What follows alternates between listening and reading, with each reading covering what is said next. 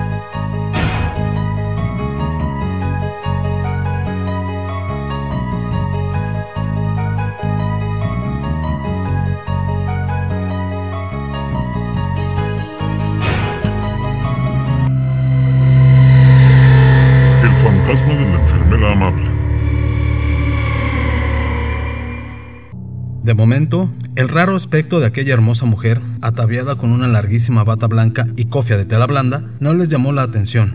Ellos solo se fijaron en sus finos modales y en la forma amable en que los abordó. La aparición de una enfermera en el pabellón de enfermos, a medianoche, con una curiosa pañoleta que le cubre la frente y el cuello, y que usa una especie de gran delantal sobre un vestido negro, parece ser una cosa frecuente en el Hospital Central.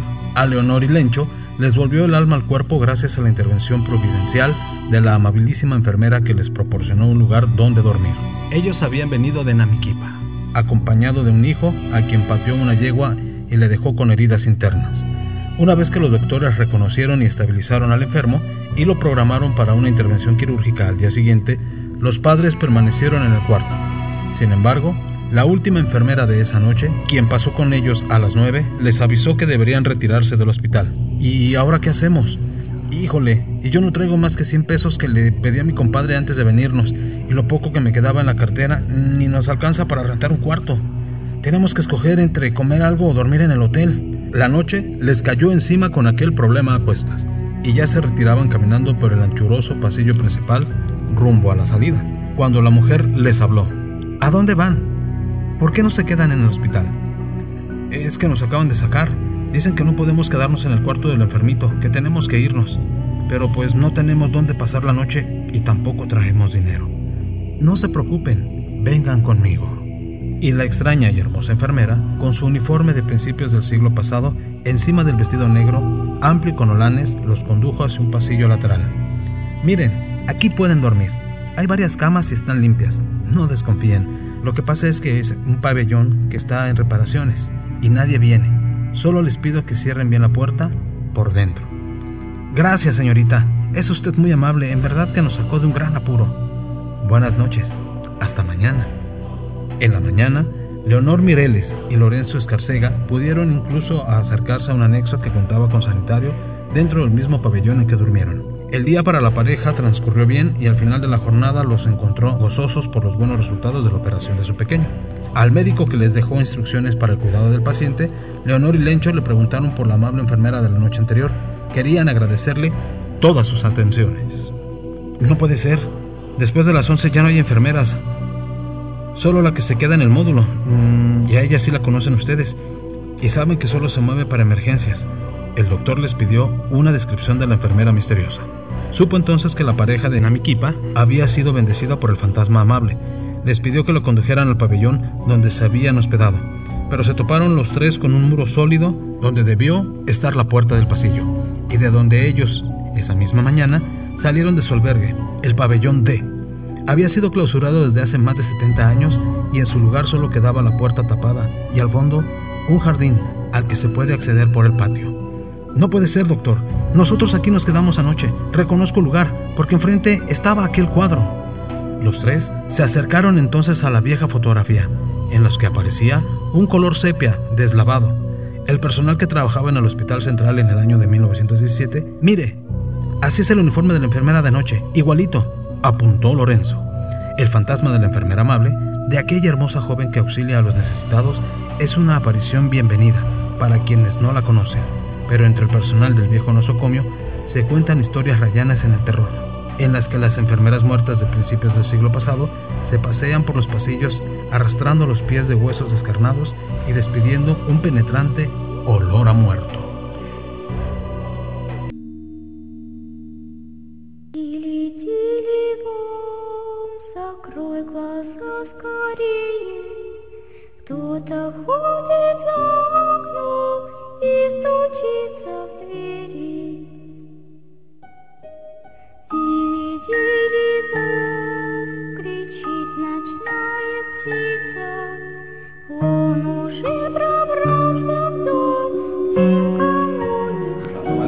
Dándoles la bienvenida a toda la gente, ya son las 8 de la noche con 19 minutos a través del Romántica 102.1 FM. Y bueno, pues saludándolos a todos y también a mis compañeros. Mariana, Alex, buenas noches.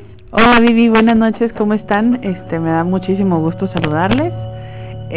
Muchas gracias por darnos su preferencia y estamos listos para un programa más. Muy buenas noches, Alejandro. Alex, buenas noches. Hola, ¿cómo están? Muy buenas noches, gracias. Como siempre, un placer acompañarles en cualquiera de las actividades, acompañada de dos grandes del micrófono, como Mariana Trejo y Viviana Maynes. Gracias, Alex. Muchas gracias. Dispuestos, listos y complacidos de compartir con ustedes todas las historias que nos hagan llegar a través del 472-3380 o el WhatsApp. Sería interesante. Al 39-193-3483. Envíanos porfa tu audio. Si no quieres batallar mucho para escribir tu historia, pues un audio es bastante práctico. Así es, mejor. Se batalla un poquito menos. Este que Marianita es el 5, ¿verdad? Este es el 4. Este es el 4, vamos a bajar. Este que parece 5 es el número. Este que parece el 5 no. Oigan, déjenme les digo que tenemos un programa muy bueno, un programa muy completo en esta noche de ya miércoles, con este clima tan cambiante, que de verdad yo les hago la recomendación a toda la gente: si no tiene que salir, mejor no salga. Estos climas desérticos que tenemos ahorita, exactamente, en la mañana fresco, a mediodía caloroso, en la noche otra vez fresco, son los que nos desequilibran en cuanto a la salud, por los cambios tan bruscos de climas, alergias, tierras. No salga si no tiene a qué salir. Los niños también, si tienen que ir a la escuela, llévelos abrigaditos. Y acuérdense que está también ahorita a consideración de los papás, si ven que está haciendo frío y no los quieren llevar, no los lleven. Claro que sí, siempre hacen esa misma recomendación los maestros cuando a veces las temperaturas están congelantes.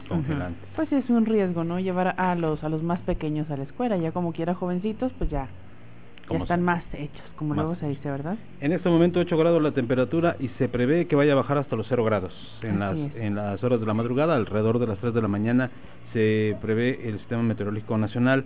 Dice que para la zona de Delicias, Chihuahua, podemos estar a los 0 grados. No está bien, ni frío ni calor. Ni frío ni calor, eso es bueno.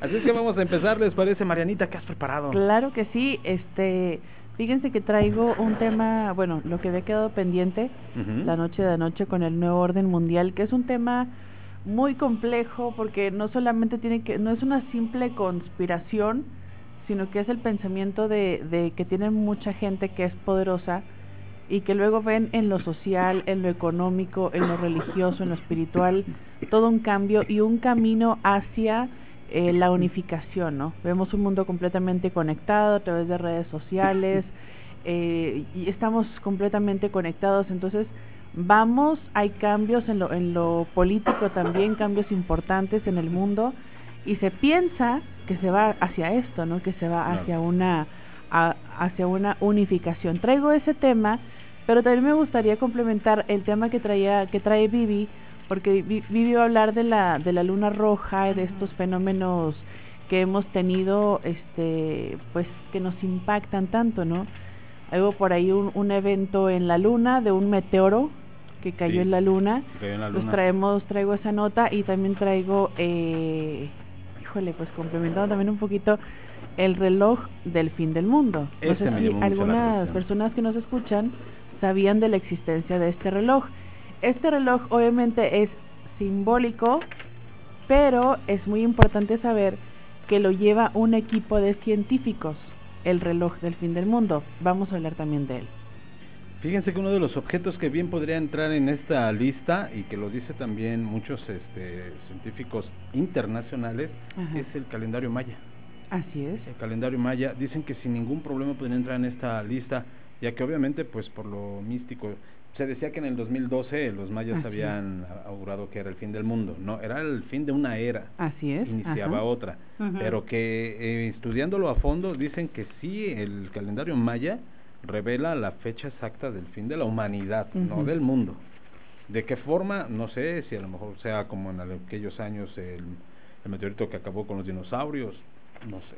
Lo que sí se dice es que los mayas acabaron con sus recursos, sí, con los recursos que tenían ellos. Entonces, lo que nos explican muchos historiadores y científicos es porque la erradicación de todos ellos, o sea, que se borraron del mapa de un momento a otro. Ese es el misterio, aparte de muchos otros, ¿verdad? Oigan, y fíjense que el libro de Revelaciones o el Apocalipsis de San Juan 6:12 también menciona que la luna se pondrá roja para el final de los tiempos.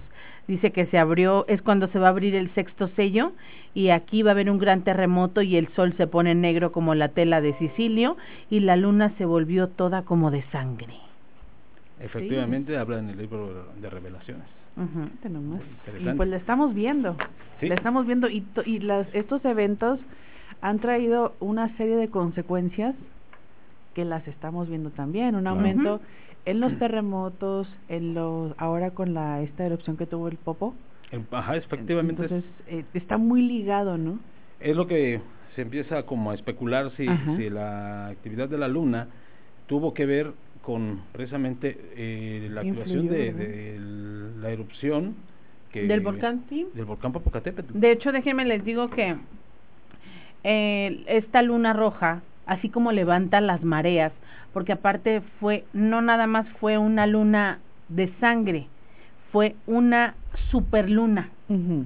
Eso blanco que se vio demasiado, no nada más fue el efecto de la luna de sangre, sino de la superluna. Esto trae como consecuencia que no nada más se levanten los mares, uh-huh, que se levanten las placas tectónicas, y que estas placas ahorita están levantadas por ese eclipse, esa fuerza que ejerce sobre la Tierra la luna, y están levantadas. Esas placas se pueden acomodar en cualquier momento, uh-huh, y en cualquier parte, ¿eh? O sea, eso es algo que hay que tener muchísimo cuidado. Exactamente. Y todo esto es lo que vamos a tratar el día de hoy. Así es. De la luna, las profecías de la luna de sangre, uh-huh, que predice el fin de todos los tiempos para las próximas semanas, dicen. Ay, no, qué bárbaro. Esperemos que nos equivoquemos. Danos más chance. Ojalá que nos equivoquemos. Vivianita, el día de ayer hiciste una pregunta a la gente que estaba conectada en Facebook Live y no la contestaron. Vamos a decirles, ¿cuál es el nombre del demonio que personaliza a la monja en la película del Conjuro 2? Y lo raya en la Biblia. Así es. ¿Cuál es el nombre, mi queridísima Vivi? Balak. Ay, sí. ¿Quién es Balak? Habíamos hablado de Balak hace unos días, uh-huh, en algunos programas anteriores. Se conoce a este demonio como el gobernador del infierno. Mm. Vaya que es muy fuerte, ahora sí que es muy fuerte. Una categoría muy elevada. Muy elevada. Muy elevada, aunque tiene la imagen de un inocente niño, porque obviamente, uh-huh, tú lo ves con una imagen de un niño inocente, uh-huh, incluso con alas de ángel, uh-huh, pero va montado sobre un dragón de dos cabezas, uh-huh, y tiene muchas legiones a su cargo, por eso es conocido Balak. Bueno, tiene el título de gobernador del infierno, debe de ser, uh-huh, por algo. Ahí está la respuesta que se hizo, uh-huh, el día de ayer, que muy pocos, que no nos supieron contestar. De hecho, sí, pues no sabíamos. No nos habían contestado, pero ahí está. ¿Y qué vamos a platicar de este lado? Todavía tenemos la parte final de las películas basadas en hechos reales, que vaya que ha llamado la atención. Está por ahí el caso de Annalise, el caso de Emily Rose, entre otras tantas películas. Habíamos platicado ya el día de ayer del caso de Amityville, de esta escalofriante fotografía. Vamos a platicar un poco del carnicero de Plainfield. Es la historia en donde se basa la verdadera historia de la masacre de Texas, que es impresionante, un asesino serial que le arrancaba la piel a la gente. Esa película está terrible. Muy terrible, y lo más terrible es que es basada en hechos reales. Exactamente. Y por ahí, uno de los personajes... Por eso te digo que la ficción, la realidad supera la ficción. Y eso es ¿cómo se llama la película? La película se llama La Masacre de Texas. Ah, sí, sí. Digamos, el caso pues es el carnicero de Plainfield. Y pues sí, vaya que es escalofriante, tú ves cómo los destaza. Oye, pero era una familia de locos, ¿verdad? Sí. Porque era el papá, la mamá y los dos hijos. Y vaya que es muy perturbador. En Estados Unidos causó tanto estrago que cuando llegaba a ir alguien a la montaña y se le descomponía el carro, era de tener miedo, de pedir ayuda. El papá, según esto, era un sheriff. Sí, efectivamente.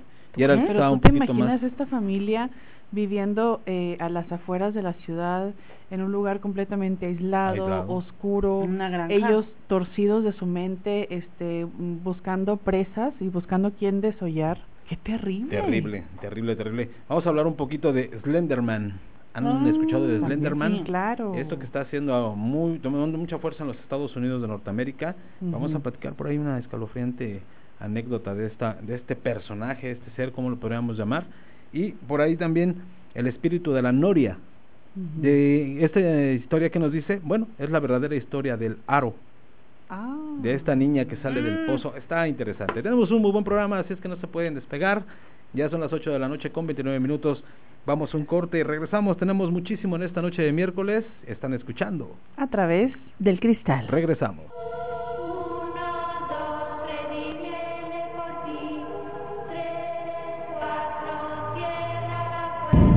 Ya a las 8 de la noche con 32 minutos a través de Romántica 102.1 FM, dándoles la bienvenida a la gente que apenas le acaba de prender o a la gente que está por ahí en su casa y lo escucha muy bajito. Súbale porque va a ser una noche increíble, una noche llena de magia. Y de muchísimo, muchísimo terror.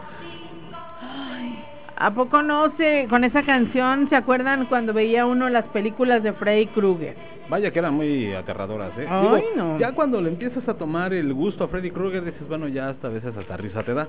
Pero las primeras películas de imaginarte que te ibas a quedar dormido y que alguien podía matarte o afectarte en tus sueños, vaya que era escalofriante. Eso sí era horrible. Y lo que sí, de plano, la musiquita de fondo sí es muy aterradora, ¿eh? Oigan, yo quiero empezar con esto que son las advertencias de una profecía. Esto lo platica es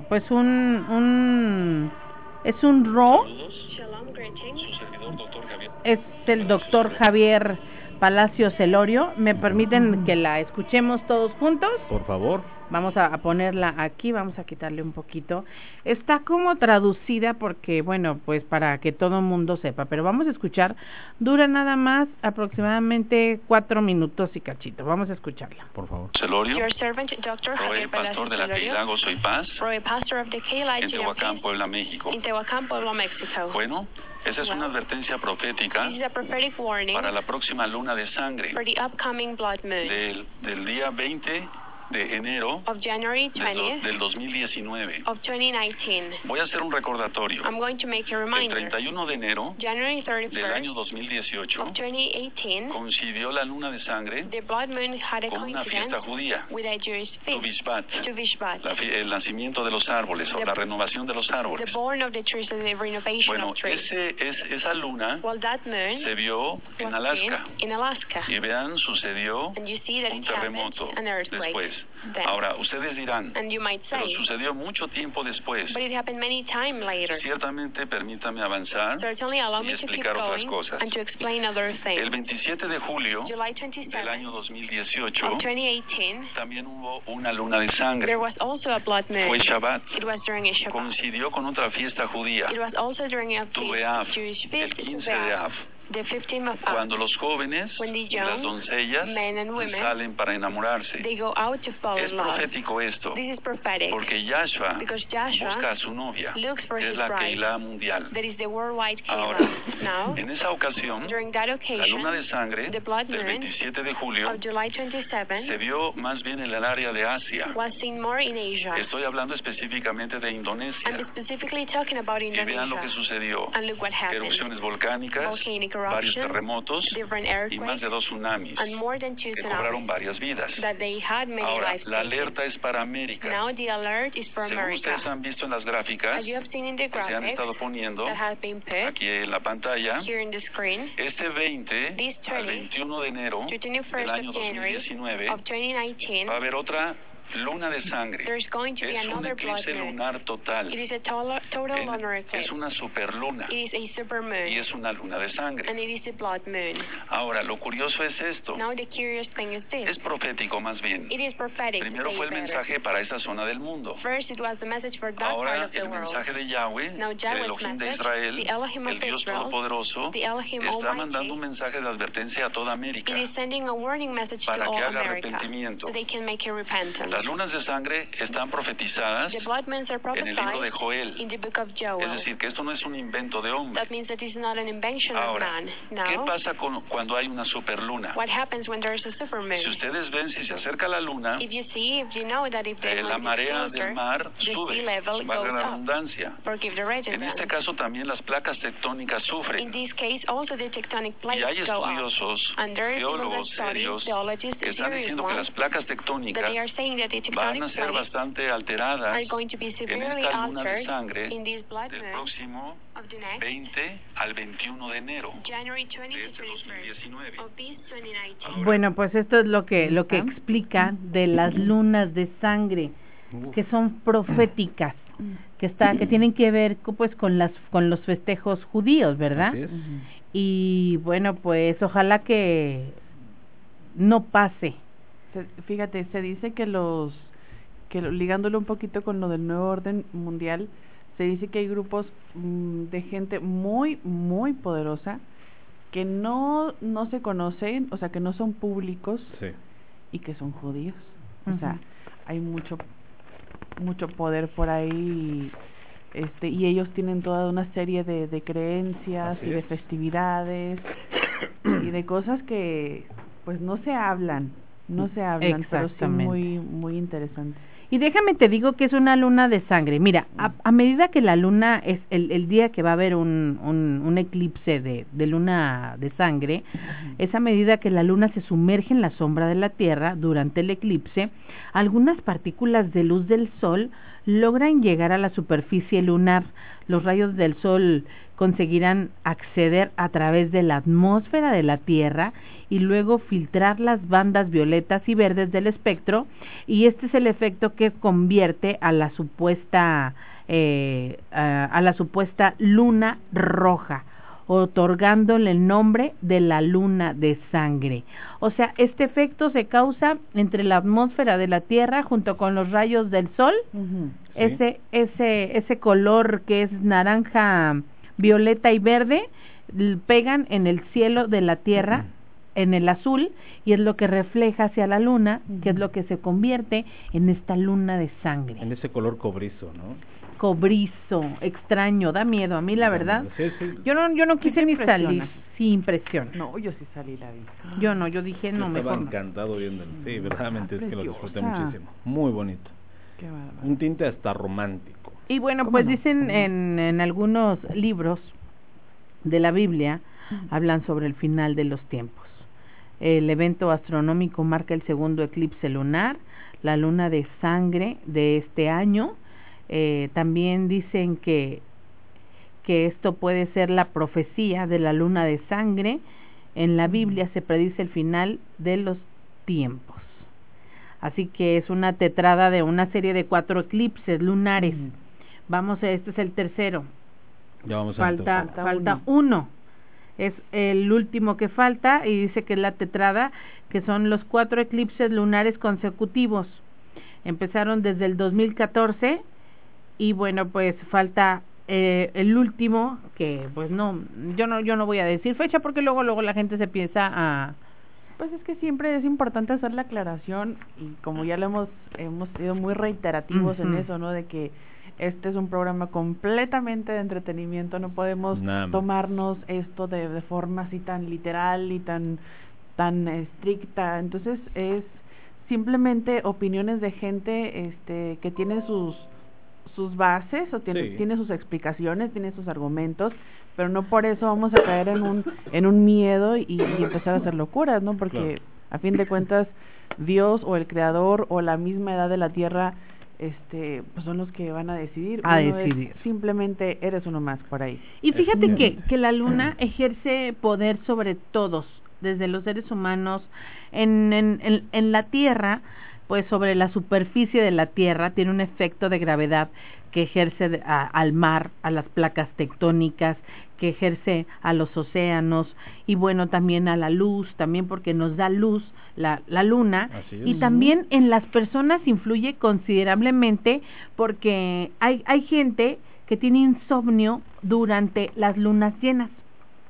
¿Tú crees? Sí. O sea, también hay niños, hay estudios que se han hecho, es una tasa elevada de gente que tiene insomnio durante las lunas llenas, y en el resto de las lunas es normal.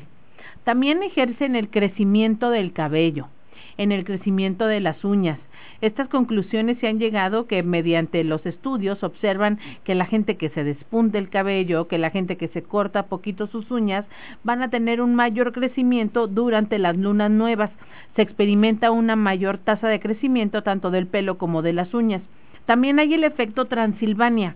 Otras conclusiones han recogido que después de las observaciones y comparaciones de los datos de la luna llena, hay más altercados durante la luna llena, hay más gente en prisión durante la luna llena, hay incendios durante la luna llena, que tiene que, como que, esto se le llama el efecto Transilvania.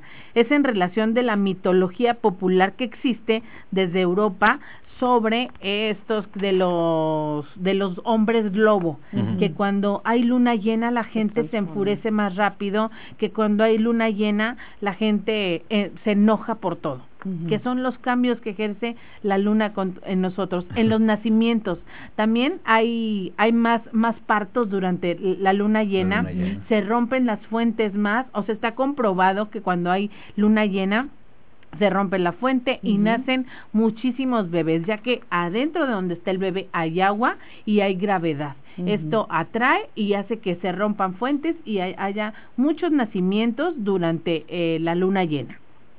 También hay la influencia de los estados de ánimo, que hay gente que puede andar como otros enojados, otros andan deprimidos. También por el agua que tenemos en nuestro cuerpo, o sea, como se que tu energía, somos 70% agua. Exacto, 60. Hoy me dijo el doctor. Pues yo había escuchado que 80 y luego que 70. Hoy me dijo el doctor que somos 60% agua y 20 grasa, que tenemos que tener un 20 de grasa, y lo demás es músculo, y 2,5 kilos pesan tus huesos. Uy, muy poco. 2,5 kilos. Fue lo que me dijo ahora. Le digo, es que soy de hueso ancho. No, 2,5 kilos pesan tus huesos. 60, y bueno, 70% de agua, pues es. Entonces, la luna ejerce a nivel mundial en todo. Los animales se ponen más agresivos durante la luna llena. Hay más apareamientos de los animales durante la luna llena. Y también déjenme decirles, perdónenme el comentario, lo voy a decir de la mejor manera, pues también inspira el romanticismo, porque también es un hecho, es un dato que también las parejas suelen ponen más románticos que la luna llena. Exactamente. Fíjate que lo que acabas de mencionar al final tienes mucha razón, los animales se ponen más agresivos con la luna llena, y de ahí pues se desprende la historia del hombre lobo. De los lycans. Sí, realmente el lobo es uno de los animales que más agresivos se ponen con la luna llena. Es como una guía de por eso sobrevivencia, ¿sí? Siempre la huyan a la luna llena. Y es increíble, impresionante. Una vez tuve la oportunidad en el noroeste del país, la raza de lobo mexicano escuchar a un lobo aullarle a la luna, increíble, impresionante. Ay, y un poquito aterrador, ¿eh? Sí, muy bonito, es muy, muy bonito. No, ni yo tampoco. Aunque sí te dejas llevar por la influencia de Hollywood y te imaginas que se va a transformar. Es que a fin de cuentas es algo muy, muy salvaje de la, sí, de que ya tenemos todos, ¿no? Sí. Ese es el lado salvaje que tenemos. Nuestra naturaleza y nos conecta, salvaje. Exactamente, y nos conecta precisamente con ese, pues, ver ese animal, en este caso que te tocó verlo, sí, y pues te sientes de alguna forma ligado, ¿no? A ese sentimiento, por así decirlo, ¿no? A mí algo que me gustaría mucho, llegar a algún día a tocar la luna. No sé si se pueda, no sé si sea posible, porque estaba viendo el otro día que vale 1,200,000 pesos un traje de astronauta, que el día que se lleguen a hacer viajes, sí hay ya viajes a la luna, pero son carísimos, nada más la gente demasiado rica lo puede hacer y corren riesgo de que fallen como han fallado, ya han muerto muchos en estos viajes, en estos despegues intergalácticos donde se han perdido muchos astronautas. Ahora lo que se pretende es hacer de la luna una especie de como de parque de diversiones, algo así. Bueno, o sea, como viajes, ¿no? Sí, viajes, pero como una escala hacia los viajes a Marte. Entonces, por eso están empezando a sembrar, por eso ya se logró la primera germinación de una planta en la luna, porque quieren que ahí sea como una escala que te sirva para irte a otros lugares, en este caso Marte, ¿no? Que es el que se está pretendiendo llegar. Efectivamente, y han habido algunos, tanto en la Luna como en Marte, han habido algunos vestigios de que ha habido vida, no exactamente igual a la vida humana, pero sí vida. Lo que se está buscando es que haya vida inteligente. O sea, esa es la cuestión, lo que la NASA y las otras asociaciones de internacionales espaciales buscan. Nos ha faltado platicar sobre, dicen que es la falsa llegada a la luna de los gringos, que no llegaron primero ellos. Por ahí existe la teoría de que primero fueron los soviéticos, los rusos, pero pues también yo soy de los que tengo la idea de que sí fueron los americanos los que llegaron a la luna. Otros dicen que fue esto incluso un estudio de grabación, porque obviamente se habla mucho del ondeo de la bandera de los Estados Unidos cuando no hay gravedad. Pero es que dicen que ese argumento yo también lo había escuchado, pero luego dicen que si tú mueves cualquier objeto en la luna, obviamente se va a quedar la misma falta de gravedad, va a quedarse aquello moviéndose, así como cuando salta el astronauta, que salta y de todos modos se sigue moviendo. O sea, si hay, o sea, tú lo golpeas o lo empujas, dicen que eso. A mí, ¿sabes para qué me gustaría ir al espacio? Porque en el espacio siempre eres feliz, porque no lloras, no te salen lágrimas, sí, no puedes llorar en el espacio. Fíjense que algo muy curioso que yo experimenté en Universum, en Ciudad Universitaria, en Ciudad de México, es que algo que me marcó, estaba muy jovencito, era una simulación de estar en el espacio, y tú había un cartón de leche que estaba en cada planeta, en la simulación de cada planeta. Había planetas, como el caso de Saturno, que no podías levantar el cartón de leche, de lo pesado que se pone, de lo pesado que es, de la falta de gravedad. Y otros en los que o sea, apenas lo tocabas y se elevaba. O sea, increíble, impresionante, padrísimo, fue muy bonito. Si yo cuando me metí a la simulación que también tienen del espacio ahí en el Museo Semilla, que los invito a que visiten el Museo Semilla en Chihuahua, que está padrísimo. Tú te metes como en una especie de túnel. Entonces vas por un senderito, una escalerita, y alrededor tuyo hay un espacio girando, eso como una pequeño tubo, ¿no? Entonces va girando y aquello está oscuro y tú ves las estrellas que van moviéndose, y es impresionante cómo pierdes el equilibrio. O sea, te vas de lado. Dices, ¿quieres saber lo que se siente ser astronauta? Métete ahí. Y se siente padrísimo, ¿no? Sientes así como si fuera, está completamente oscuro, nada más ves todo a tu alrededor que se va moviendo. O sea, como si realmente fuera el espacio. Como si anduvieras en el espacio, pero pierdes todo sentido de orientación. Increíble. Está muy divertido. Me imagino que sí. Vamos un corte y regresamos con más. Ya son las 8 de la noche con 49 minutos y regresamos con más. Estás escuchando A través del cristal. Continuamos.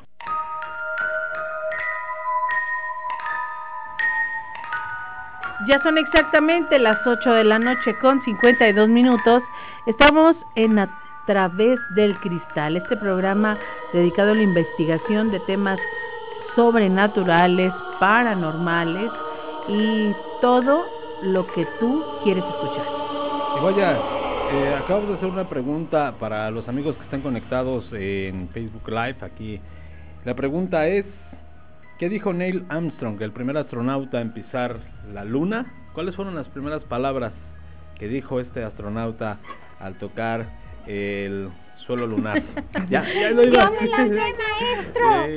Pero les voy a jugar les voy a hacer una mala jugada, ¿qué creen? ¿En serio? Sí, nosotros no participamos. Nosotros ¿Qué vas a regalar? Pues todo mi cariño me afecta. No, ¿qué te parece si regalamos una playera de Romántica? Me parece muy bien.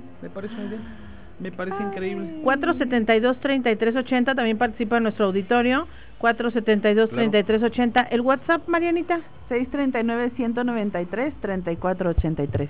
¿Cómo va a ser la mecánica? Me parece increíble. Así, la primera persona que se comunique a través del WhatsApp o de la línea telefónica 472-3380 y nos diga cuál fue las primeras palabras de Neil Armstrong en la pisando la luna, se va a ganar una playera de Romántica. Dicen que bonita. Las primeras palabras fueron: vaya, vaya, ¿qué dice aquí? Vaya, vaya de Tacubaya, si no conoce, mejor no vaya. No, esas no fueron. No, esas no fueron. Dani Olivares, no. Estás mal. Es algo bien emblemático que... Vamos a bajarnos de la luna al estado de Texas. Que precisamente en Texas es donde está la ciudad espacial, ¿no? ¿Cómo se van ligando los temas, no? ¿Me puedo leer rapidísimamente? Sí, dice, con la luna llena se altera nuestra psiquis y hay más suicidios. También es verdad, la Virgen de Guadalupe es solar, por eso la luna está abajo de la Virgen, porque aquellos que son solares, ellos son solares, no lunares.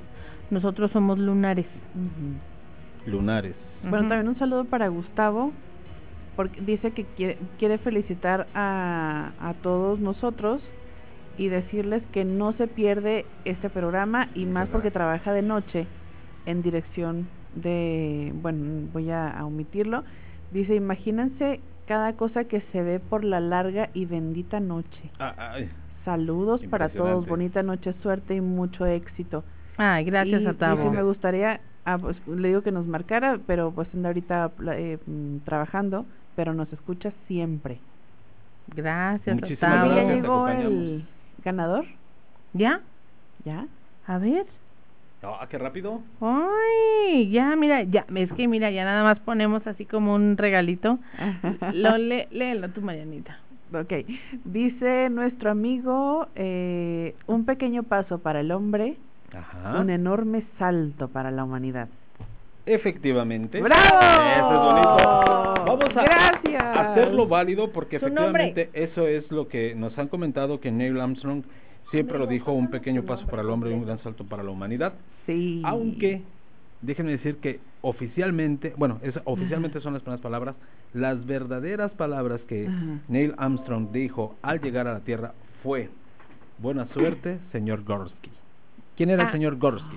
Era su rival de la carrera, exactamente, de la carrera espacial con Rusia. Ajá. Entonces, al llegar él, las primeras palabras que dijo al pisar el suelo lunar fue: buena suerte, señor Gorsky, porque él ya se había declarado ganador. O sea, yo ya le gané, ahí cuando quiera. Buena suerte, ya le gané. Pero efectivamente, las importantes, sí, obviamente, bueno, las más conocidas, ¿verdad? Que incluso hay una placa en la luna con esas palabras.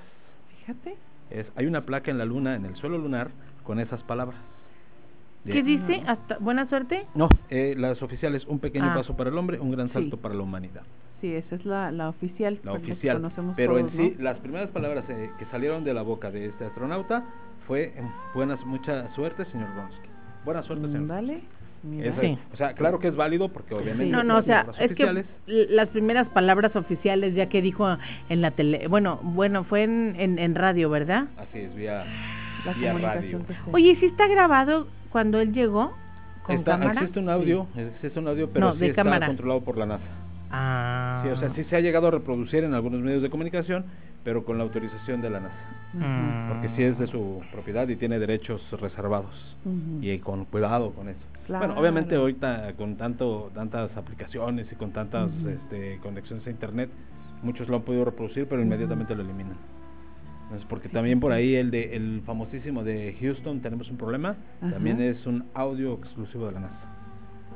Tiene derechos reservados. Tiene derechos reservados, claro. Uh-huh. Muchos han hecho una reproducción, pues, pirata o, claro, o a lo mejor en alguna parodia. Qué hermosura. Muchas gracias. Qué bonita, ¿verdad? Ah, la luna. Nuestra luna. Sí, la luna también se ve bien. Bueno, y como les decíamos, ya hablando de la ciudad espacial ubicada en Texas. Nos bajamos a Texas, y es que obviamente no podemos dejar de hablar de la verdadera historia de la masacre en Texas. Edward Tudor fue un gran granjero que pasó 41 años reprimido por el fanatismo religioso de su madre. Hasta que ella falleció, él pudo realmente vivir la vida que quería. Una retorcida vida llena de crueldad, perversidad y locura. Aunque se piensa que Edward mató a bastantes personas, solo se le pudo comprobar el brutal asesinato de Mary Howell, la mujer de quien estaba enamorado. Uh-huh. O sea, vaya forma de estar enamorado. Y el terrible asesinato de Berenice Worden, cuyo cuerpo fue encontrado colgado de los tobillos, decapitado y abierto por el torso. O sea, verdaderamente una persona enferma, con una capacidad de ser tan sanguinario que, bueno, verdaderamente se tendría que entender que era una persona que no estaba en su sano juicio. O sea, lo que ya hemos platicado, Alejandro, es que son personas que aprenden a vivir así, o sea, sí, que de chicos eso vivieron. Y fíjate que se dan muchas ocasiones, claro, lo digo con todo el respeto, uh-huh, que grandes asesinos cereales y de los más sanguinarios son los que fueron criados bajo un régimen religioso excesivo. Estricto. Estricto, demasiado estricto. O sea, aquí lo dicen bien claro que pues él pudo vivir su vida después de los 41 años, uh-huh, hasta el fallecimiento de su madre, que era fanática religiosa. Eso es muy terrible. Bueno, pero otro de los atroces pecados de Edward fue la profanación de cadáveres, ya que al abrir a las tumbas de las mujeres que recientemente habían fallecido, robaba sus cadáveres para después retirarles la piel y crear muebles y ropa con ella. O sea, este hombre verdaderamente hacía salas, manteles, lámparas, todo con piel humana de mujeres, exclusivamente de mujeres. La policía encontró cabezas humanas, lámparas, asientos de piel humana, platos hechos de calavera, un corazón en una cacerola, un cráneo para cenicero, utilizaba un cráneo humano como cenicero, un chaleco formado por las partes íntimas de la mujer, pantalones de piel, un torso con pechos y máscaras de rostros humanos. A este desquiciado asesino, que lo llamaron el carnicero de Plainfield, pasó el resto de sus días en una institución psiquiátrica, pero fíjate, jamás pisó la cárcel. Es terrible, pero imagínate esos artículos en un museo. Imagínate qué cosa tan, cómo es el ser humano, de verdad tan misterioso y tan complejo, ¿no? Y mira, nada más te pongo en la muestra de todo lo que encontró el FBI cuando este hombre fue detenido: utensilios de cocina, o sea, los mangos de los tenedores o las cucharas, ajá, hechos de huesos humanos, lámparas, máscaras de piel humana. O sea, es tétrico verlo. Lo estamos viendo aquí en la pantalla de la computadora. Es impresionante. Eso de la orilla, que viene siendo, Alex, una especie como de cajita. Es una como cartera. Ah, una cartera. De piel humana. Y el portarretrato que tiene es precisamente un pedazo de piel humana y fue pintado a mano por él. Ajá. O sea, es un autorretrato suyo. O sea, él se autorretrató, se le hizo fácil agarrar como lienzo, ajá, piel humana de una mujer, y se autorretrató. O sea, realmente un desquiciado, un enfermo. Qué terrible. O sea, algo bastante escalofriante. Ya son las 9 de la noche, vamos a un corte y regresamos con más. Se nos fue ya la primera hora de A Través del Cristal, ya, rapidísimo como siempre. Ya estamos de vuelta, ya son las 9 de la noche con 4 minutos. Y bueno, vamos a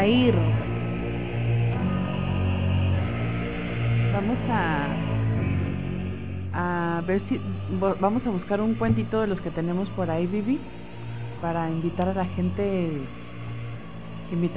que siga con nosotros conectada. Mira, te comparto, ajá, este audio que nos envía un amigo A ver si se alcanza a escuchar. Creo que no se escucha la información.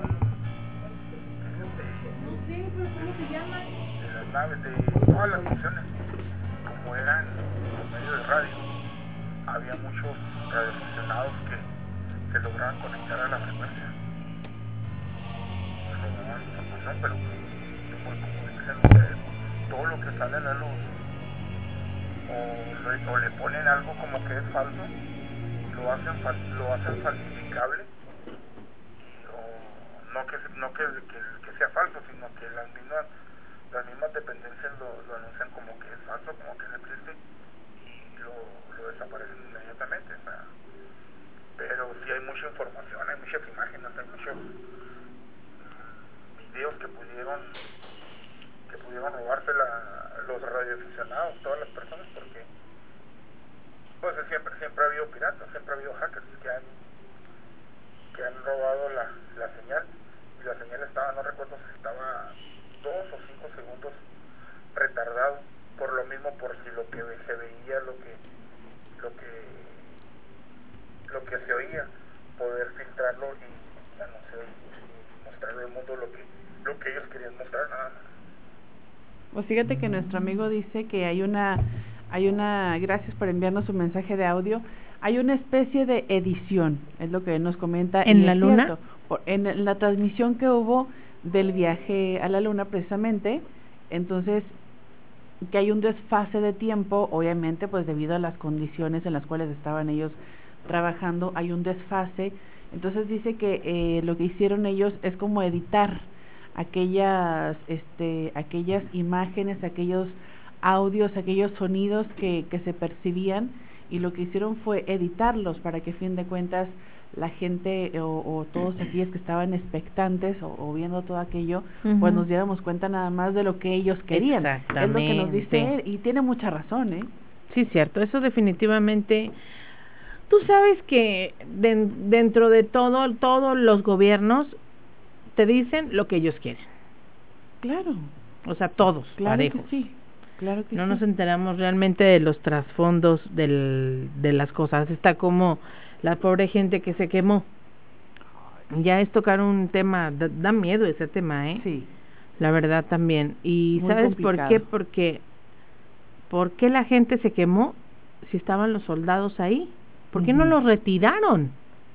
Ahorita ya volvieron a abrir otra y ya no dejaron que nadie se acercara, llegaron los de Pemex a arreglar, pero... Ajá. Son temas que realmente dan miedo, porque nada más así como ese, como muchos, no nos platican las cosas como realmente pasaron. ¿Qué te parece si vamos a escuchar el cuento que tenemos? Claro, el día de hoy se llama El Cuento del Diablo, Marianita. Ay, qué miedo. Estamos a través del cristal. Continuamos.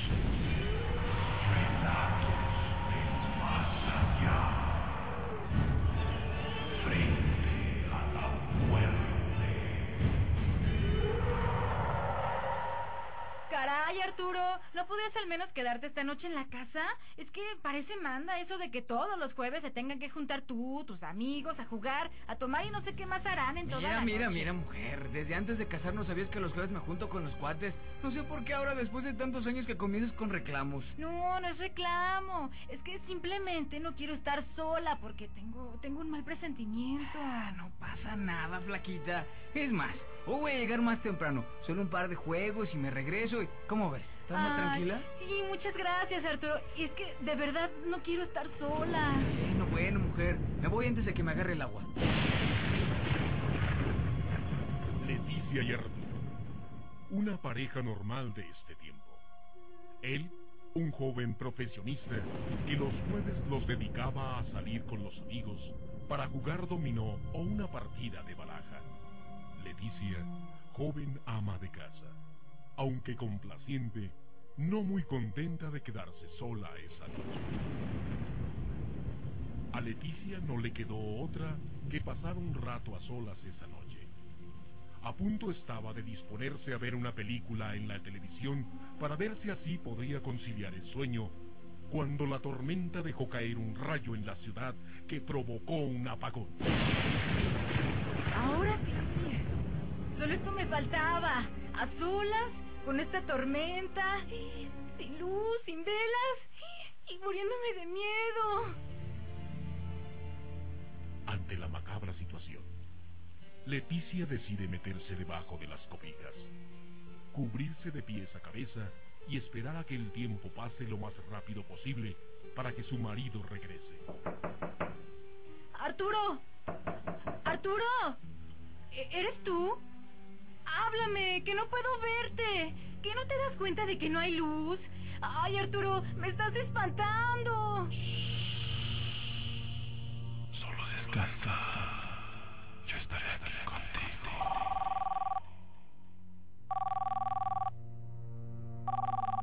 ¿Bueno? ¿Leticia? ¿Bueno? ¿Leti? ¿Bueno? ¿Quién habla? Hola, flaquita, soy Arturo. No he podido llegar porque no encuentro un bendito taxi, pero no te preocupes, en un... ¡Arturo! ¡Ay, Dios santo! ¡Entonces sí se ha metido en mi cama! Leticia, muerta de miedo, salió de un salto de su cama. Se acercó al apagador de la luz, pero este no resultó, ya que la luz aún no regresaba. Extraños y diabólicos ruidos se dejaban escuchar por aquel ser en medio de la oscuridad. No,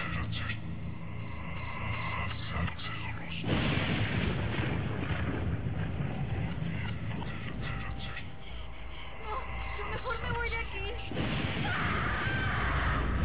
La luz de aquel trueno dejó ver la silueta de alguien o de algo que se encontraba metido en su cama. La energía eléctrica había regresado. No había más que encender la luz para saber qué era lo que se encontraba en esa habitación.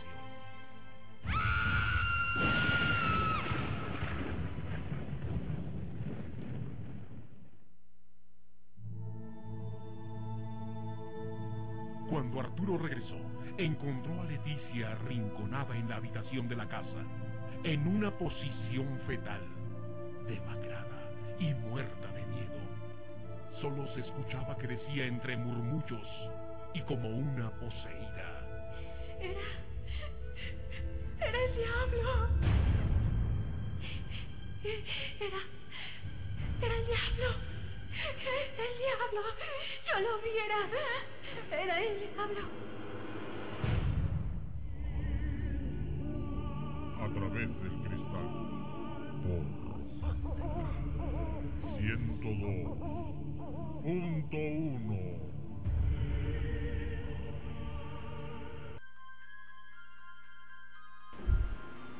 Ya a las 9:12 p.m, ya estamos de vuelta, muchachos. A través del cristal. Regresamos. Muchas gracias a la gente que está en comunicación con nosotros. Sigan en contacto, por favor. Nos gusta mucho escuchar sus historias, ya sea marcándonos directamente o a través de WhatsApp. Tenemos por ahí, Vivi. Sí, mira, el muchacho que ganó se llama Sebastián Arturo Súa Hernández. A ver, ¿lo apuntas tú por ahí? ¿Tienes plumita? Sí. Aquí lo tenemos. De todos modos, no se nos borra. Tú, Alex, para que tú le entregues su playera. Sebastián Arturo Súa Hernández. Azúa. Con Z. Azúa Hernández. Muy bien, felicidades para nuestro queridísimo amigo. Dicen que es gran fan del programa. Sí, mira, dice, soy gran fan de su programa. Muchas gracias, Sebastián, un abrazo. Gracias. Y está jovencito, ¿eh? Ah, sí, eso es importante, que la gente joven se vaya conectando con nosotros, ¿no? Exactamente. Fíjense que algo muy, muy propio de la gente joven es obviamente el internet. Y la historia que les voy a platicar breve, para darle paso a las siguientes historias que tenemos, es la historia de Slenderman. Este personaje que fue creado precisamente por un foro de internet. Vamos a platicar. Slenderman. De un creepypasta, ¿verdad? Sí, así es, exactamente le dice la palabra. Slenderman es un fenómeno paranormal que fue creado en un foro de internet. Y aunque los cibernautas sabían que era meramente ficción, su atemorizante apariencia y sus perturbadoras historias que le adjudicaron causaron tanto asombro y terror que la leyenda de Slenderman se propagó por todo el mundo. Se habla de un monstruo que viste de negro, cuya figura es de un hombre muy alto, delgado, con los brazos extremadamente largos y un blanco rostro desfigurado.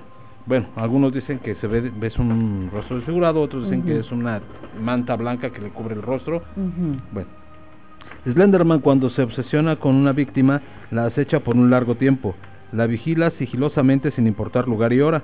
La persona afectada comienza a ser destruida poco a poco, empezará a sufrir depresión, trastornos mentales, paranoia y pesadillas.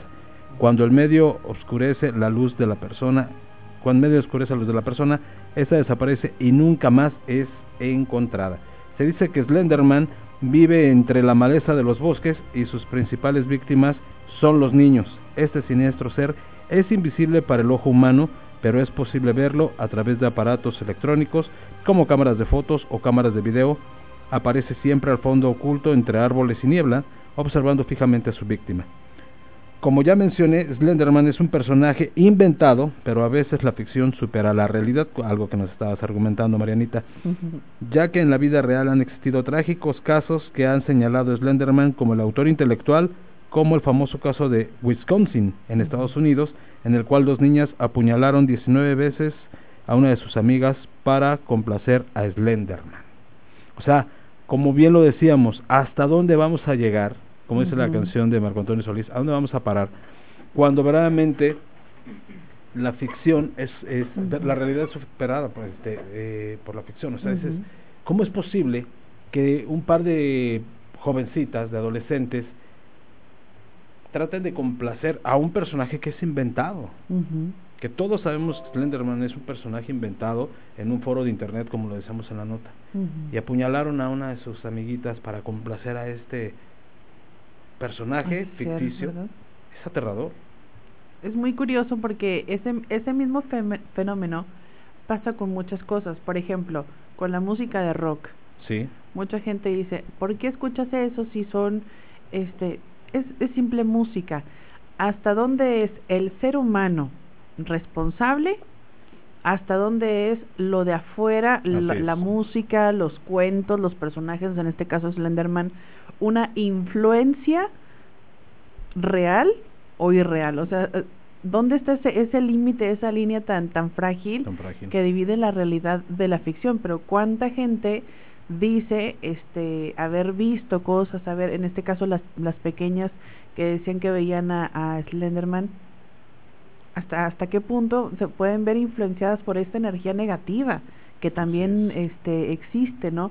Y que ha cobrado vidas, y que hay personas que son víctimas y que se les hacen estudios y luego no saben, no están enfermos, simplemente ven cosas o están bajo el influjo de, no sabemos de qué seres extraños, ¿no? Efectivamente, también toda la paranoia que causó el mentado caso de Momo.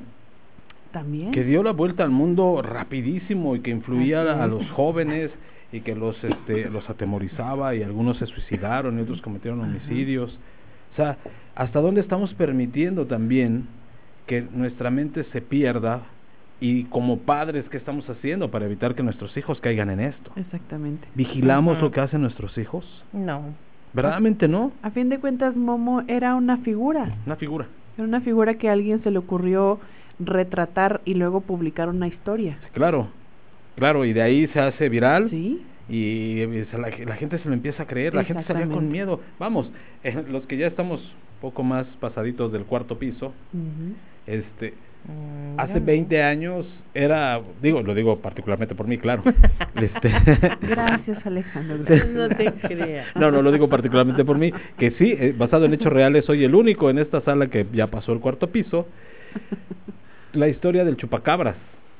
O sea, ahí todavía no había redes sociales, ni mucho menos, pero se escuchaba de que pues era un fenómeno tal cual, un fenómeno alado, es decir, con alas, de ojos rojos, de una apariencia terrible, que en cualquier momento llegaba y pues se comía al ganado, a las mascotas. Por la zona donde vivía pues no era una zona muy dada pues a tener animalitos de ganado.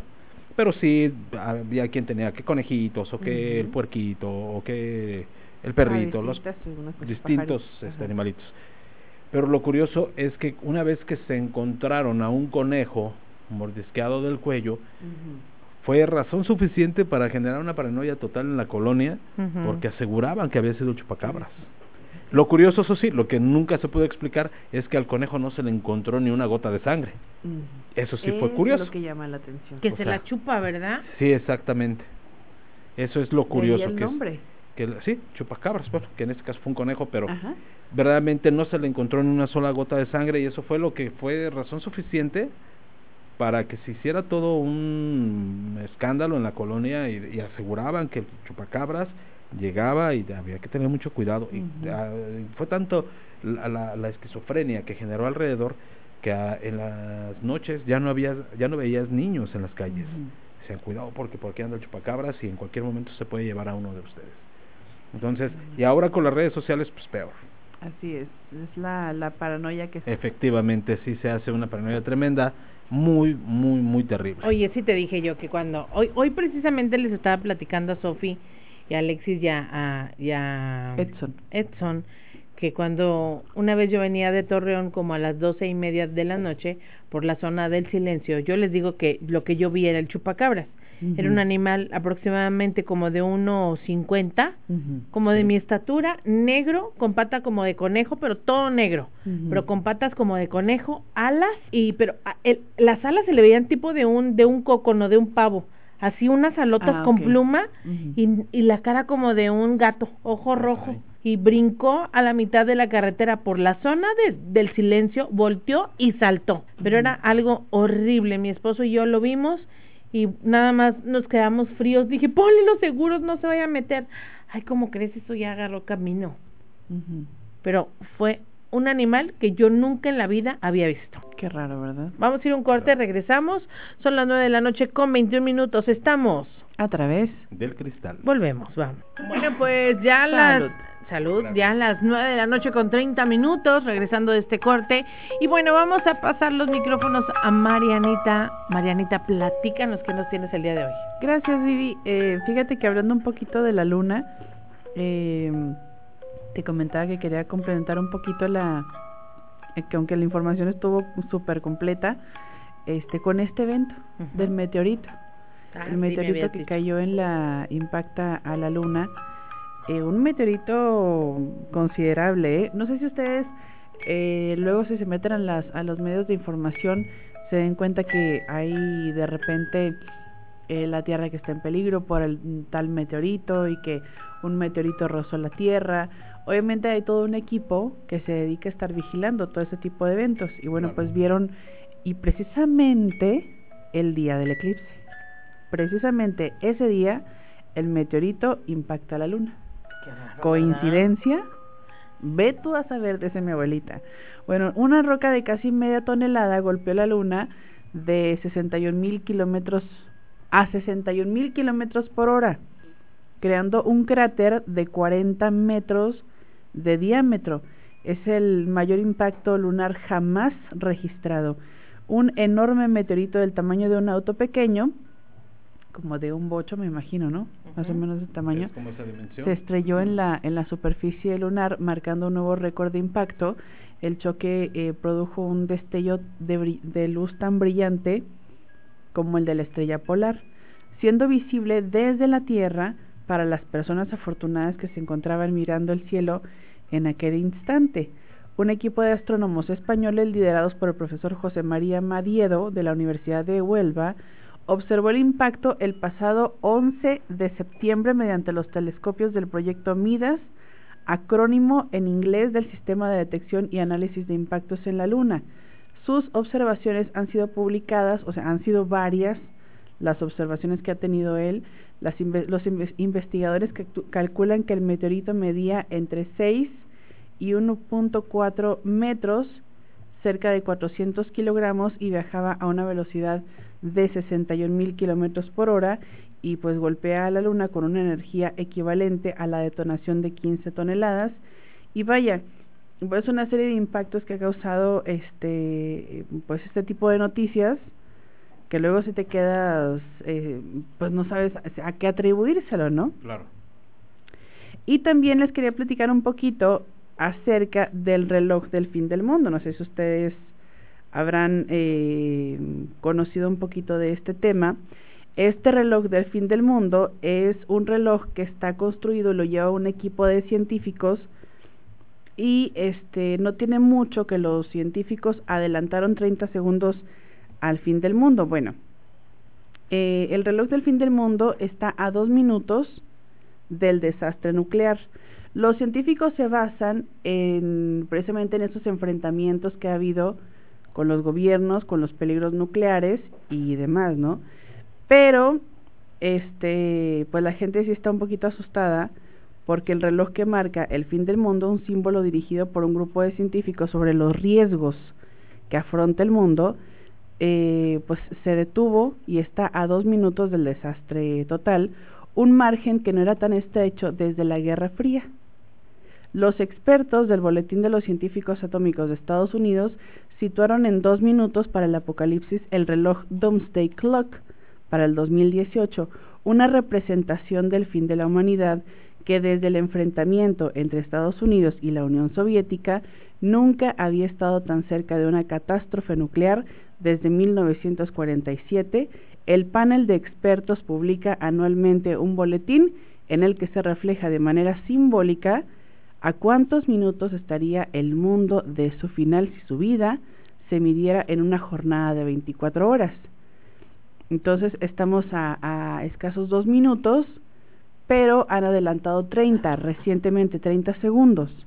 Ahora los insultos y demás, la retórica pues arrogante del mandatario estadounidense Donald Trump y el cruce de amenazas entre Corea del Norte y su país, pues son algunos de los principales motivos que ha llevado al grupo de expertos a acercar el minutero 30 segundos hacia la medianoche, ¿no? Que es la hora final, por así decirlo, la hora figurada del juicio final. Y entonces este grupo de científicos está muy preocupado por la línea que está siguiendo Estados Unidos y por los comentarios falsos de templanza por parte del presidente, dijo la presidenta del Boletín de los Científicos Atómicos de Estados Unidos, Rachel Bronson, sobre la deriva retórica del magnate. Y bueno, pues este nuevo movimiento hacia ese mínimo histórico de la aguja supone trazar paralelismos entre la situación actual y la vivida en el año 1953, cuando se corría todo este riesgo de la Guerra Fría y después de que tanto los soviéticos como los estadounidenses hicieran sus primeras pruebas termonucleares en un plazo de solo 6 meses. Entonces estamos a muy poco debido a la situación mundial. Es donde se basan los científicos para decir qué tanto tiempo le queda a la humanidad. Ay, no. Entonces es impresionante cuando salen los científicos y adelantan la aguja, una de las agujas del reloj, es menos, y cada vez es menos, y cada vez es menos. Y ahorita le han de haber vuelto a adelantar por la tensión en Venezuela, que ahorita han habido mucha tensión. Está tremendo ahorita en Venezuela. Como ellos, bueno, obviamente el gobierno del presidente Maduro, dicen por ahí que obviamente los países del bloque comunista como Rusia y China apoyan al presidente Maduro. Y el bloque, digamos, capitalista, liderado por Estados Unidos y por Japón, pues ellos apoyan, no recuerdo el nombre del presidente interino. Está la situación muy tensa, al grado de que ya el presidente Donald Trump ha enviado tropas a San Juan, Puerto Rico, para que, como sabemos, San Juan, Puerto Rico es un estado libre asociado a los Estados Unidos, para cualquier respuesta militar, porque ya hay amenazas de que tropas chinas pueden acercarse para dulcificar la tensión de China, con los Estados Unidos de Norteamérica. Vaya que llama poderosamente la atención. Yo creo que le van a haber adelantado tantito ese reloj, ¿eh? Por ahí tuvimos un problema en las líneas. Sí, bueno, quién sabe qué pasó, como que se me cortó. Bueno, esperemos que se pueda recuperar. Que nos vuelvan a marcar, 472, acuérdese, 472-3380, porque ahorita estaban marcando al otro.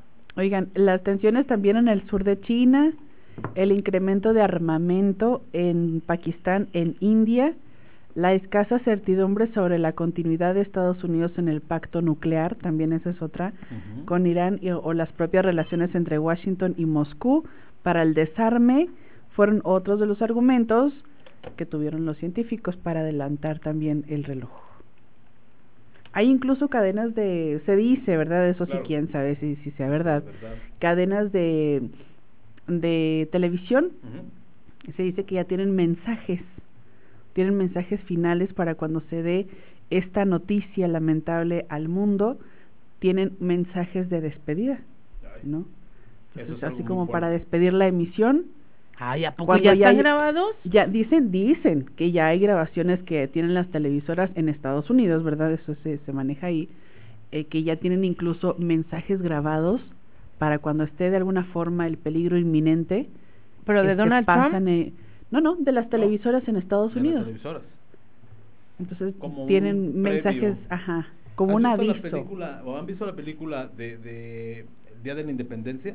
Sí. Cuando se supone que ya la nave nodriza ya está encima de la Tierra, a punto de invadir. Que está en Nueva York, ¿no? Ya empiezan a despedirse, a decir, bueno, pues que Dios nos ayude, porque pues no es una fuerza que no podemos contrarrestar, no la conocemos. Así, este tipo de mensajes en diferentes cadenas de televisión, cuando se desate la guerra nuclear. Eso es lo que ya están como previniendo. Como de despedida, ¿no? Ay, qué feo, ¿no? Que esperemos que no suceda. Ojalá que no lleguemos a eso. Ojalá terrible. Ojalá que se arreglen. Pero mira, Vivi, tú ves cada cosa, o se ve cada cosa en este mundo, que cada vez más las personas perdemos la fe en la humanidad. O sea, nada más abres tú cualquier medio informativo y te sale cada noticia triste, horrible, que dices tú, en este mundo hay muchísimo sufrimiento. Sí. Claro que hay muchas cosas muy buenas y muy bonitas, pero hay mucho sufrimiento, mucha injusticia. Yo preguntaría, honestamente, a lo mejor por ignorancia, si vale la pena verdaderamente ir a buscar vida inteligente de otros planetas, cuando hay tanta vida. Cuando no podemos solucionar Alex. Los problemas que, exactamente. Los problemas que tenemos en esta vida, en este planeta. ¿Cuántos niños mueren de hambre? ¿Y cuántos millones de dólares gasta la NASA para poder ir a visitar? Mejor que ayuden a los niños de África. Hoy estaba viendo el caso de un niño en España que se cayó en un pozo. El niño tiene 9 días en el pozo. No lo pueden sacar. ¿Por qué? ¿Cómo es posible? ¿Cómo te explicas? O sea, la mente no me cabe a mí. Que el hombre casi llega a Marte, llega a la Luna y no puede sacar a un niño de un pozo. Exacto. O sea, ¿dónde no entiendo? No, ¿cómo la tecnología cómo que no da alimentan? Para más. ¿Le mandan comida?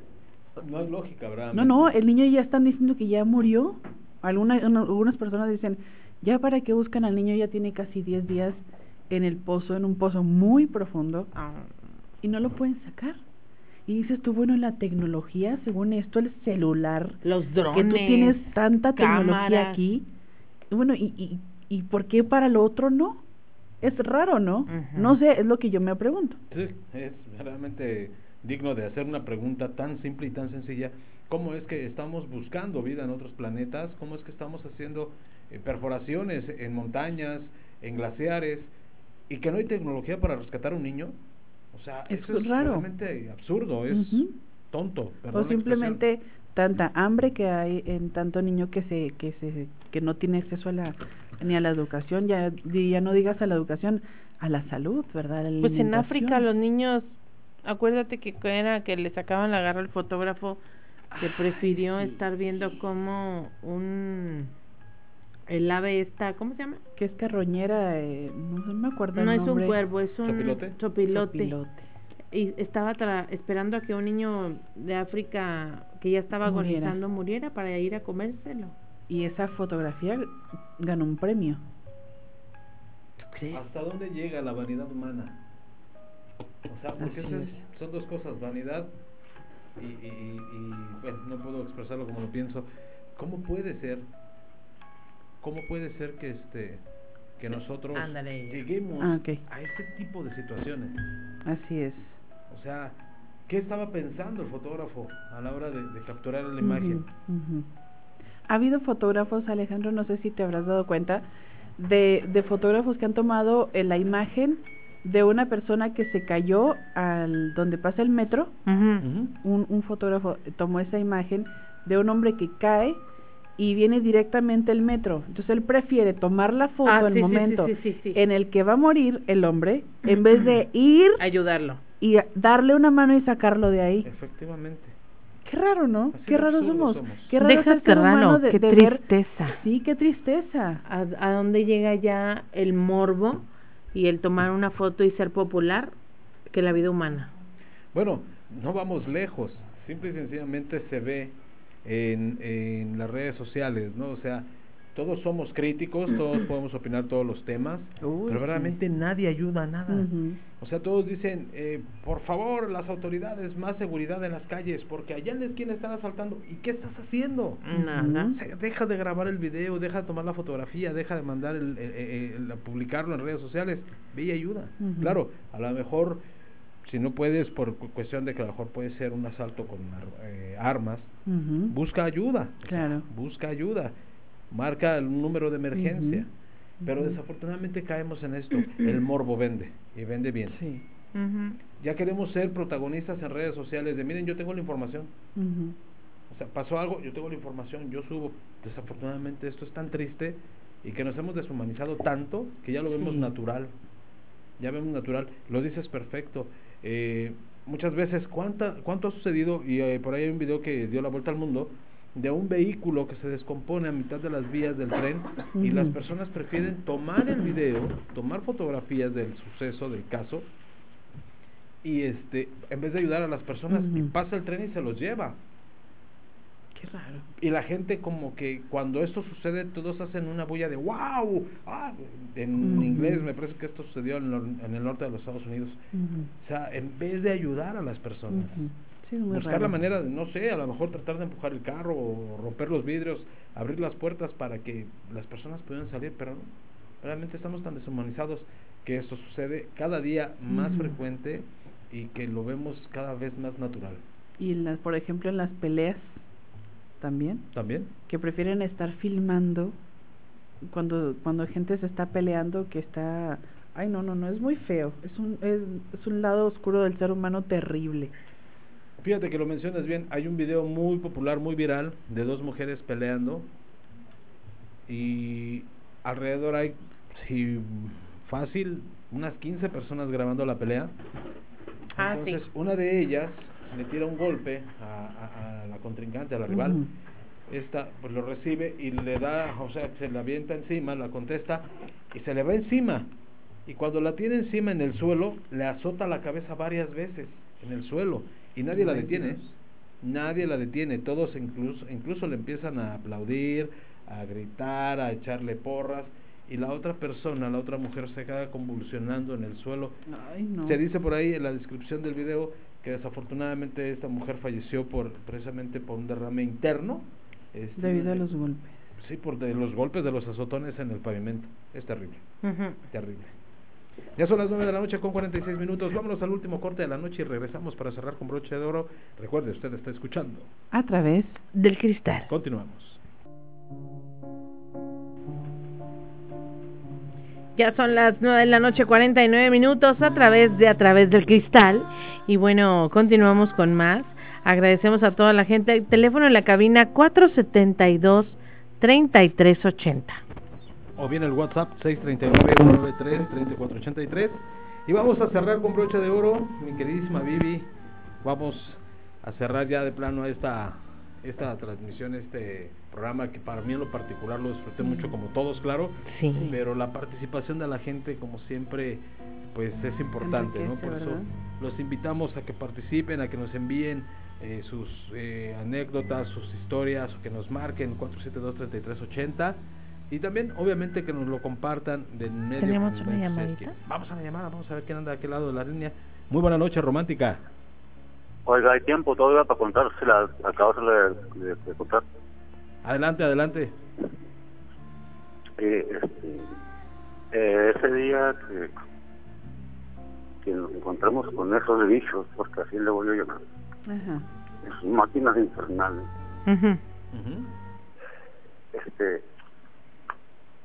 ya cuando nos llevamos ahí, nos arrimamos, pues, ahí donde estaba el aparato. Le digo al comandante, pues vamos a buscar esos, ¿qué tal si encontramos algo? Ya nos escucharon los golpes, a lo mejor elevaron el vuelo, y qué tal si no, le digo, qué tal si encallaron en algún risco. Era un arreglo. En ese momento, cuando ya nos íbamos, se empezaron a escuchar así como, haga de cuenta, como que estabas pisando el cacahuate, como que si no han estado en un lugar de bichos, cómo se escuchan las cucarachas, cómo suenan en la noche, como... Bueno, le digo al comandante, oiga, aquí están encima de nosotros, le digo. ¿Y dónde están? Pues, si son seres espirituales, no lo vamos a ver nunca. Oiga, le salieron alas al pie. Nos salieron alas, casa. Ahí llegamos en 4 horas. De la base donde estábamos al lugar, 4 horas. Y de regreso, yo creo que hicimos 1 hora y media del susto. Lo que orilló a mis compañeros a abrir fuego fue que vieron algo espantoso. Lo vimos, pero están más y constataron lo que nosotros también vimos. Esos tipos eran como mascotas. Monstruosas, que como que las alimentan. Había personas indígenas dentro de la parada gritando, pidiendo auxilio. Yo creo que eran indígenas, parecían indígenas. Al momento de los disparos, unos salieron, otros fueron en la máquina esa. Y le digo, los bichos esos desaparecieron. Y ustedes con los impactos. Yo os había invitado a dibujar el que esté presente en la computadora, si lo puede hacer. No, ahorita no tenemos. Bueno, ahorita digo a sus radio oyentes. Ajá. Esos tipos son de diferentes formas. Sí. Yo creo que en la metamorfosis que sufrieron, porque acuérdense que desde Génesis, en la Biblia, hasta algunos de los artículos más adelante, nos habla que aquel que tiene gran cólera fue arrojado a la tierra. Que otra mente inteligente, muchos hablamos de otra mente inteligente. ¿Qué nos imaginamos con eso?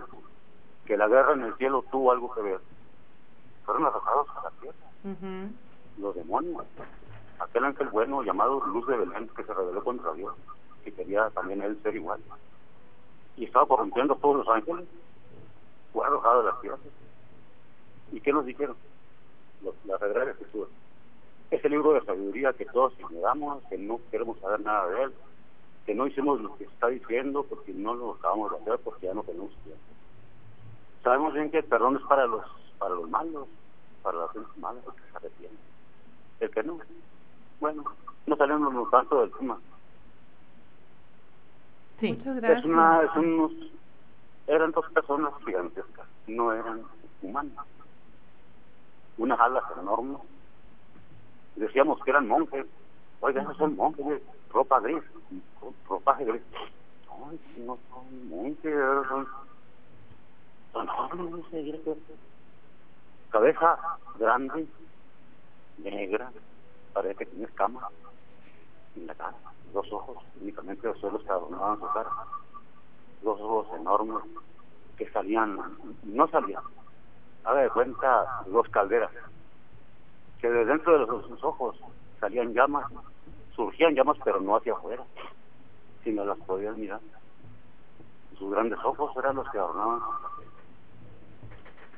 Fíjese nomás, pues qué impactante narrativa. Muchas gracias por compartirla. Ya estamos por despedirnos. Bueno, sí, ahí nos quedamos pendientes con la próxima parte. Hablo, a ver, acabarlo de contar en 3 pausas. Claro, sí, que sí, claro que sí. Muy buena. Pues, usted. Gracias.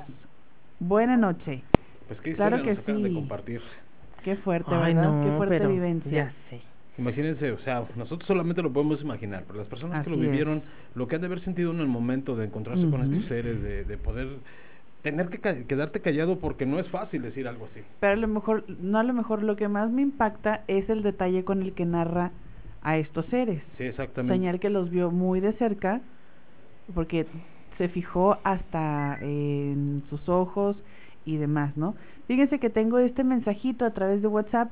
Dice, eso es el trabajo, o bueno, de algunos o de ciertos grupos, hacer psicosis de la guerra, del fin del mundo, de que va a haber terremotos, pero dice, recuerden que los pensamientos tienen poder, la mente tiene poder. Ahora imagínense un solo pensamiento en conjunto, porque en vez de decir va a pasar ciertas cosas malas, ¿por qué no decimos que va a pasar pero cosas buenas? Piensa en positivo y lo atraes, piensa en negativo y también lo atraes. Ojo, así nos dice nuestro amigo y es muy cierto. Sí, yo por claro eso digo, sí. No quise decir la fecha del próximo porque no queremos atraer cosas negativas, no me gusta ser presagio de nada. Es que fíjate que yo, sí es cierto lo que comenta nuestro amigo o amiga a través de WhatsApp, pero tampoco puedes tapar el sol con un dedo. No, tampoco, o sea, mínimo tienes que estar avisado, ¿no? Claro, o sea, no vas a poder decir, yo esto no lo veo y no existe. Así es, no se puede tampoco. Aquello existe y mega existe. Entonces, independientemente lo veas o no lo veas, claro, lo pienso o no lo pienses, existe. Aquello sigue trabajando, ¿no? Está ahí, claro. Así es. Es como cuando tienes un problema de alcoholismo, vaya. Puedes decir, no, yo no lo quiero ver, no soy consciente, no. Pero ahí está el problema. Efectivamente. Y de alguna forma te va a cobrar factura. O es como la Tierra. Aunque queramos, no la podemos parar. Gira siempre esos 365 días, gira alrededor. Es algo que si va a pasar, va a pasar. Exactamente. Y hay que soltarlo. Y aparte no somos presagio de nada. O sea, son cosas que damos a saber a la gente porque es lo que están diciendo. O sea, es lo que son cosas que todo el mundo dice, todo el mundo sabe, todo el mundo repite. Sí, nada más que si lo explicamos un poquito más a fondo el porqué. Aparte no hay que apasionarse ni fanatizarse, como ya lo hemos comentado. No nos fanatizamos, simplemente hablamos de ello y lo soltamos, lo dejamos ir y que sea lo que Dios quiera. Claro, así es. Y bueno, pues ya como es costumbre, ya nos vamos a despedir, esperando que tengan muy bonita noche. Alex, pues muchísimas gracias a toda la gente que se comunicó con nosotros, que a través de WhatsApp, a través de la línea telefónica nos hicieron saber pues sus inquietudes, todo lo que quieren escuchar. Nosotros encantados de la vida les damos difusión a todo lo que pues emana de nosotros, nos encantados y contentos de la vida. A toda la gente que se conectó, obviamente también les agradezco particularmente aquí a mi Facebook Live, la transmisión que desde un principio, desde que empieza el programa hasta que cerramos, nos acompañan, muchísimas gracias. Gracias. Y bueno, Marianita, verdaderamente, como siempre, un placer. Muchas gracias, igualmente para mí un placer estar con ustedes, estar abordando estos temas tan interesantes. Muchas gracias a la gente que estuvo participando. Yo los voy a traer para el próximo programa, aparte del tema de la tan comentado de el nuevo orden mundial. También hay una declaración de un exagente de la KGB, hay un video, incluso una entrevista, que dice cómo lavar el cerebro a una nación entera, cómo controlarla, cómo lavar el cerebro, explicado por un exagente, no por mí, no por Juanito Pérez, por un exagente de la KGB. ¿Qué métodos manejan ahí? ¿Qué diabluras hacen? Eso lo veremos el próximo martes. Bueno, pues el próximo martes les voy a traer una muy tenebrosa historia de terror. No les voy a decir de qué, porque está muy interesante. Les voy a parar el corazón. ¡Ay, de miedo! Pues ya lo escucharon, va a estar muy bueno. Nosotros les invitamos para que nos sigan a través del 102.1 Romántica o a través vía internet www.sigmarradiodelicias.com, que pueden escuchar nuestros podcasts. ¿Qué es esto? Los audios del programa de ayer, de la semana pasada, ya están en nuestra página www.sigmarradiodelicias.com. Busca los podcasts y ahí estamos ya presentes. Claro que sí, para aquellos que se perdieron el programa la semana pasada, ya están los de la semana pasada y ya el de ayer, el de anoche. Efectivamente. Y también para quien quiera revivir aquella visita que hicimos a la Casa del Salado, bueno, pues ahí también pueden encontrar el video. Se la pueden pasar increíble, si les gusta el terror, pueden escuchar todo lo que se escuchó allá. Por cierto, tenemos una visita pendiente, con esta Alejandra. Con Alejandra, sí es cierto. A quien le mandamos un saludo porque no se pierde el programa. Saludos a Alejandra y a todo su equipo. Me cayeron súper bien todos. A mí también. Efectivamente, pues ahí está el abrazo, la invitación. Las 10 de la noche en punto. Cuídese, abríguese, por favor. La temperatura sigue disminuyendo. Ya nos encontramos en 5 grados centígrados y vamos a bajar hasta los 0 grados. Así es que, por favor, mi gente bonita, cuídense mucho. Nos escuchamos el próximo martes. Esto fue y esto será. A través del cristal. Muchas gracias.